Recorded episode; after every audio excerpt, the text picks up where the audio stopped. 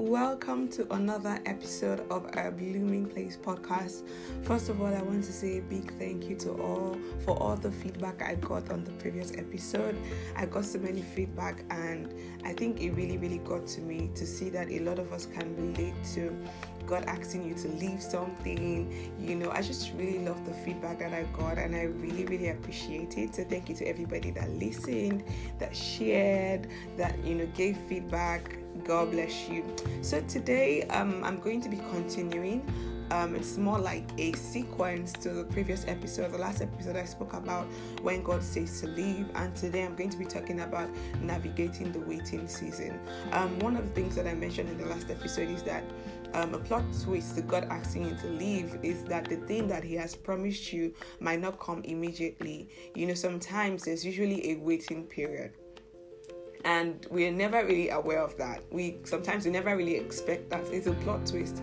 You know, when God says to leave and he says, this is where I'm taking you to, we see it, we catch the vision, we're excited. But the plot twist is that there is a waiting season. There are months, sometimes years, you know, of waiting, of walking through that journey. I mean, with Abraham, we knew how many years it took after God gave him the word concerning his son for Isaac to actually come. And, you know, so there is always a waiting season after you leave. And that's what I'm going to be talking about today, navigating the waiting season. And, you know, like I always say, I'm not here to come and give, you know, a top 5 ways or a top 10 ways. I'm really, you know, going to be speaking from my own experience, sharing tips that helped me in my experience, and it's still helping me, because I believe that, you know, we're always in a waiting season. Yes, that's right. We're always in a waiting season. It's either you're coming out of a waiting season, you're currently in one, or you're stepping into one. Like, so as long as you are like on earth, you're living, there's always that waiting season, because life is a journey, life is a process, you know, and you're always going from one level to the other. So that we're always in a waiting season. So I'm not here to say that, oh, you know, I navigated my waiting season, I'm done with all of that. You know, it's not that. It's I've just had sequences and, you know, series of waiting seasons. And when God says to leave, sometimes you're not leaving to get into your manifestation immediately. You are leaving to step into a waiting season. So today's episode, I'm just going to be sharing very briefly from my personal experience, you know, how to navigate a waiting season. The first thing that you should know about waiting is that there's always a purpose for it. You know, God would never just put you in a waiting season because he just wants you to stay there, because he just wants you to just be static and not have any movement. No, it's not God's will. You know, God puts us in waiting seasons for a purpose. There is always a purpose for a waiting season. There's always something that God is preparing you for, and, you know, God is trying to build the capacity to handle that thing that you're about to step into. And a lot of times you're waiting seasons are actually capacity development seasons. It's in your waiting season that God will build your character, God will build your spiritual depth, he will build your wisdom. In your waiting season, God can actually start taking these courses, start taking that courses. You know, in your waiting season, God can actually go and serve with this person. You know, there is always a purpose for a waiting season. God will never actually to waste without a purpose. It's not in the way of God. You know, over the period, over the months, the years that you're waiting, there is a purpose. There is something in you that God is refining, and God is building, and God is preparing, because you need capacity to be able to carry and sustain the manifestation, you know, that God has asked you to live for, the manifestation that God has promised you, and that he's saying that is bringing your way. You know, another thing that you need to know about waiting is that you're not the only one waiting. Yes. You're not the only one. And I feel like sometimes we don't realize this. We feel like, oh my God, why is this happening to me? God, you told me to do this, you told me to do that. And then you look around and it just looks like, oh, let's say for example, God asked you to leave a relationship and he has promised you this beautiful godly relationship, and then you just look around, you just seeing your friends getting into relationships, into marriages, and you're just like, God, why me? Did I offend you? You know, or be it a job, you know, you've been waiting for a job, and you look around, you see your friends doing businesses and they're making money, you see your friends growing in their career, and you're just like, why am I not getting anything? Why am I in this waiting season? But the truth is, you're not the only one waiting. That is like a lie that I feel like the enemy brings to us sometimes. It makes us feel really isolated, really feel like life is happening to only us. No, you're not the only one waiting. You know, we are all waiting. We're just waiting for different things. And even that thing that you're waiting for, you'll be surprised to see that there are so many other people who are equally waiting for that thing. You're waiting for a godly marriage, a relationship. There are so many other people who are waiting for the same thing, who have even been waiting longer than you. You're waiting for a job, a promotion, a business deal. There's so many other people. You're waiting for a certain level of spiritual depth and manifestation. You're not the only one waiting. You know, that is one of the ways that the enemy lies to us. He makes us feel isolated. He makes us feel like, you know, God is punishing us. But I'm here to tell you today that God is not punishing you. You're in a waiting season, and you're not the only one waiting. You know, there are other people waiting. God is not looking at you in particular and saying that, no, I want to punish you. God is refining you and preparing you for your manifestation.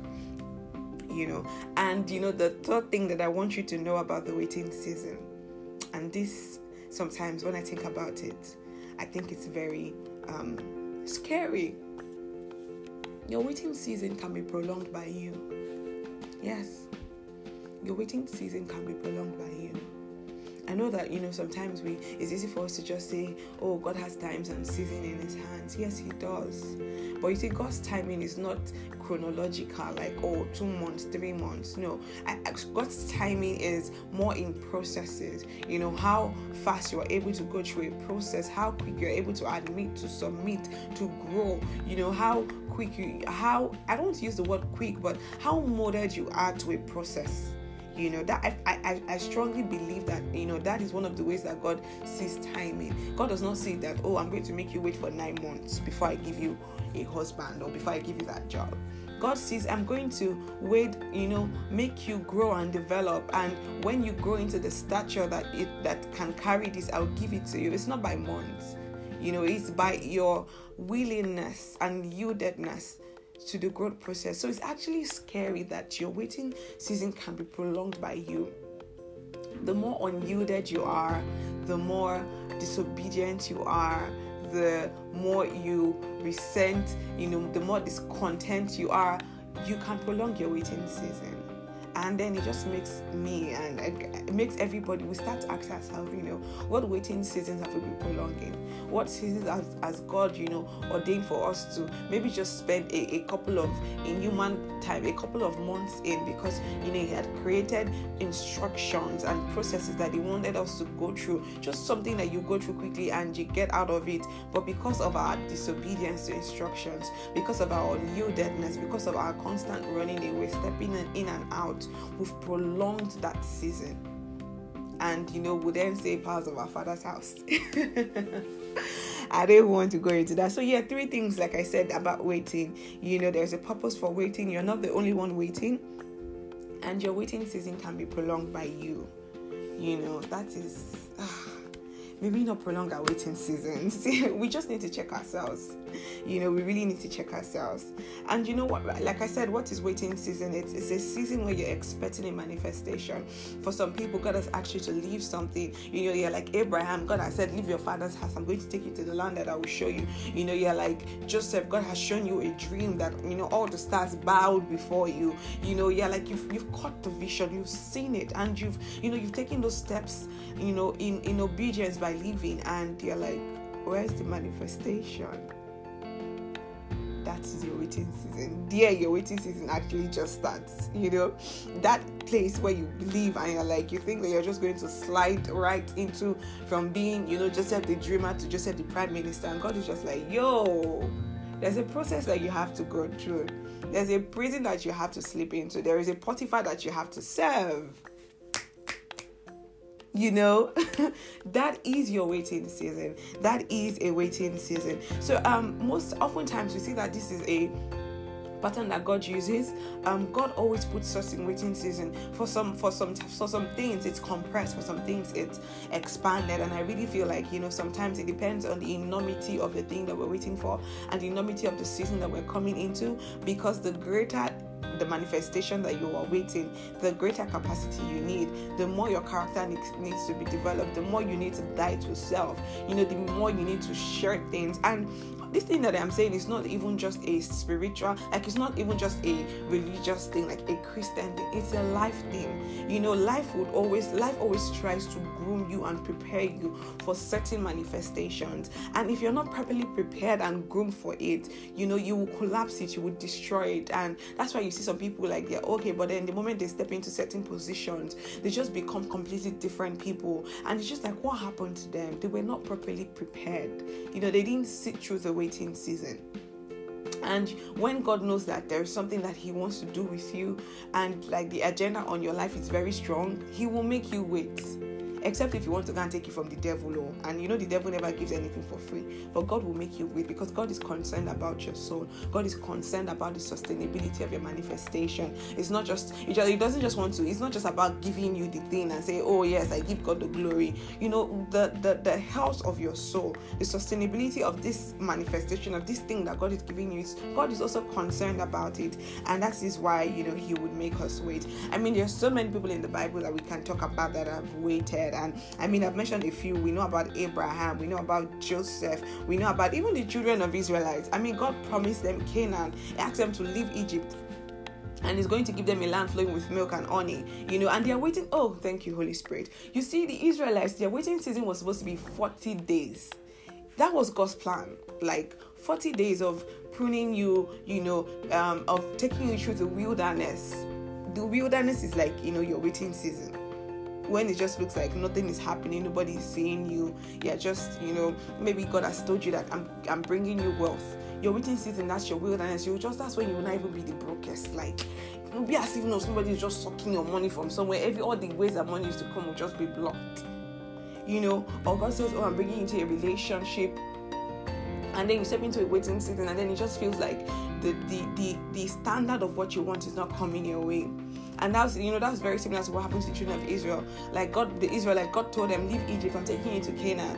And they had to go through a 40-day waiting season, like a 40-day in the wilderness. But because of their disobedience, their idolatry, everything, 40 days became 40 years. And that's an example of how you can prolong your waiting season. And I just pray that we will not prolong our waiting season in Jesus' name. I pray for our hearts, that our hearts will be yielded to God's molding, that our hearts will be broken enough, you know, to yield to God's pruning for us. And we will not stay longer than we should in our wilderness, in our waiting seasons. In Jesus' name, amen.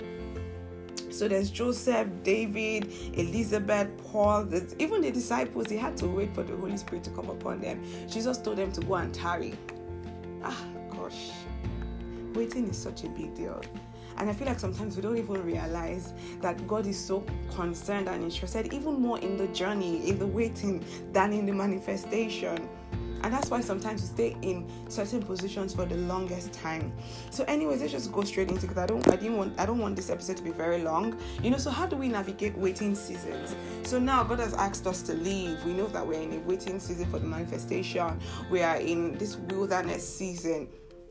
God has told you that I'm going to give you this amazing relationship. I'm going to make you this man of influence. You're going to take the business mountain by storm. You're going to take the politics mountain by storm. You're going to be a senator, or you're going to be a politician, or you're going to be this, you're going to be that. And you're like, God, I see it, I catch it. And you know, for some of you, maybe it's not even you're not even sure if it's a God thing. You know, if it's God saying, you just know it in your heart that this thing is for you. You just know that I'm made for more. I'm this thing. I'm made to be a leader in tech. I'm made to, you know, do that. And you just feel this yearning and this stirring and this every desire, you know. And God has said it. You've caught it in your spirit. You know, you sensed it. Your spirit has just aligned to it. But then it's not coming. It looks like it's the opposite of what you've sensed that is happening. How do you navigate this season? The waiting season. You know, for me personally, I've gone through different waiting seasons. I'm currently in a waiting season. Like I said, we're always either stepping into one, currently in one, or stepping out of one. And you know, in the last episode, I spoke about God asking me to leave my church, leave my relationship, leave my job. And you know, of all of those processes, I think the only one I can't even say that was an immediate manifestation was leaving my church and, you know, stepping into a new church immediately. But it still took a while for me to even step into the fullness of why God asked me to leave my old church. I don't even think I've fully stepped into it, you know. There's that manifestation in my new church and all of that, you know. I'm at peace. It's a family. It's home, you know. But it's still a journey. But like for leaving my job, leaving a relationship, the waiting season was more intense. It was more clear in that sense. And you know, how did I navigate that season? One thing I would always say is understand the purpose for your waiting. Understand it. There's always something God is trying to teach you. You know, maybe you have a lot of pride. You know, you have a lot of pride, and there are three things, I think. Yeah, three. What I call them, I don't know if I'll call it sins. You know, pride of life, lust of the flesh, and lust of the eyes. They are like three things that when I say man is English. Okay, let me pause. There are three things that man is fallible to. You know, let me use that. There are three things that man is fallible to. So there's the lust of the eyes, the pride of life, and the pride of life, lust of the eyes, and lust of flesh is in the Bible. You know, and sometimes when God is asking us to wait, it's because He's trying to kill these things in us. He's trying to kill pride. He's trying to kill the lust of the eyes. You know, you can't, when like you see things and you are. Don't even let me go into that. You know, when there are parts of man that you see certain things and you start to covet them, you start to desire them and lustfully desire them, you know, or even the lust of the flesh. You know, there is a way that your flesh gets in the way of the things that God wants to do, and all of these things are deep things. I didn't even plan to talk about that, but what I'm saying is understand the purpose of your waiting. Why is God having you wait? Why would God have you wait? What is He trying to teach you? What character is He trying to build? Is He trying to kill the pride in you, make you die to self? You know, is He trying to refine your skills, your business skills, your entrepreneurial skills, your career skills? You know, is He trying to teach you the purpose of this thing that He wants to bring? Understand the purpose of your waiting season. You see, when you understand the purpose of your waiting season, it's easier for you to align.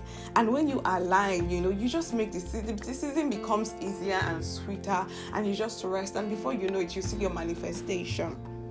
So understand the purpose of your waiting season. Another thing is to obey instructions. And this is where a lot of people kind of just stay on. Disobedience. You know, you're in a waiting season. God is saying, I want you to go and serve. You're waiting. You are a Joseph. You've seen the dream that, you know, everybody bow down to you. And God is saying, go and serve Potiphar. You're like, me. Serve Potiphar. You let me put it in layman terms, like, oh, God has told you that He's calling you to start this business. You're going to be a world-class entrepreneur. You're going to be running, and God says, you know what, I'm getting you there, but I want you to go and serve under this company. I want you to go and serve under this person. And just like me, I'm going to start my own business. Why am I going to serve under this person? Disobedience. You need to obey instructions, you know, just the simple random instructions and the big instructions. The simple random instruction, when God just say, oh, I want you to fast for 2 days today, or I want you to go on a retreat, or I want you to just give that man some money, give this person something, go somewhere, do this thing. And sometimes it might not even be as spiritual, like, so that I don't make it sound like it's just for, you know, a certain kind of people. It's for everybody, like instructions for everybody. Sometimes you're not even hearing it, you just sense that, you know what, I should take this course. I just said I should take this Java course, I should take this Google course, but you disobey. You're just like, you get lazy. You say, I'll do it. You're not just diligent with it, and then opportunities come, but because you disobeyed, you know, you prolong your season. So obey the instructions of God, obey the instructions of the Holy Spirit, yield to the nudgings of your spirit, yield to those things that you just start to sense. You just feel like, I should take this course, oh, I should talk to this person, I should submit to this person, I should serve here, I should volunteer at this event, I should volunteer at this project. You know, obey instructions, both the spiritual ones, the business ones, you know, because sometimes as spiritual people, we can obey spiritual instructions and then try to be, and try to over-spiritualize other instructions. You know, basic spiritual instructions like, oh, God says you should fast. Are you willing to fast? Oh, yeah, we're fasting. We're doing 7 days prayer. This manifestation is coming, you know.